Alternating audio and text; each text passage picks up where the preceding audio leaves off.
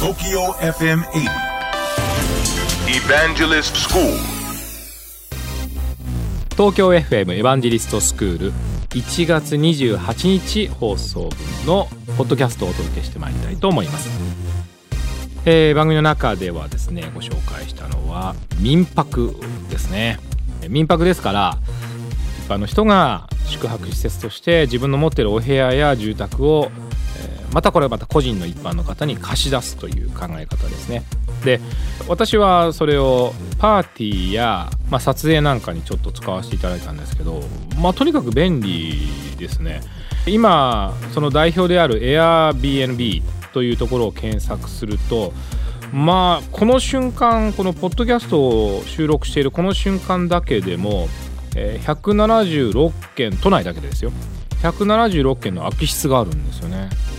ですから急に行きたいとか急にパーティーやりたいということになりましたら自分の好きな場所で好きな金額の好きなタイプの部屋を、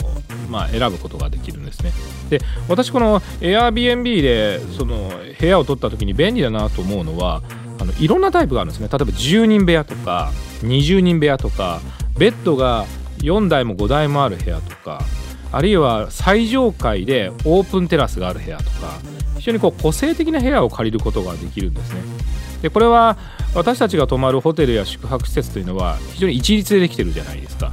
同じような大きさの、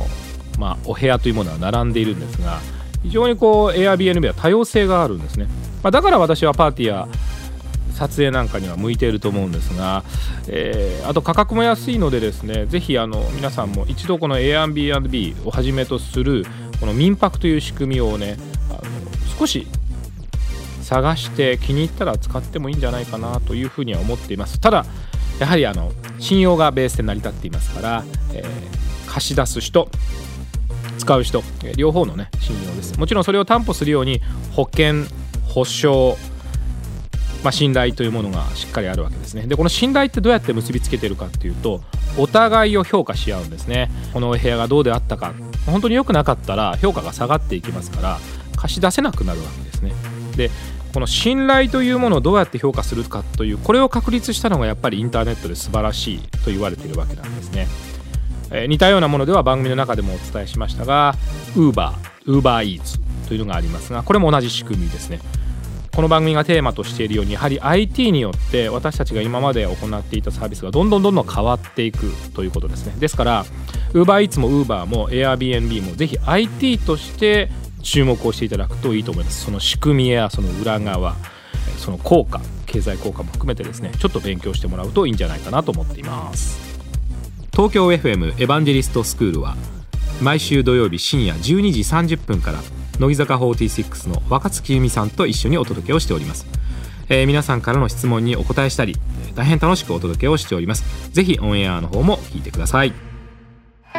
聞いてください。チャンスの女神スマートフォンにいつのメールスペシャルなニュース届いたの。私はすぐに電話をかけて次のチャンス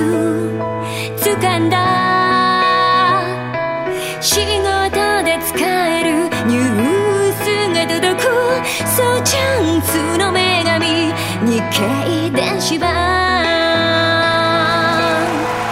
ビジネスチャンスを手に入れよう。日本経済新聞電子版。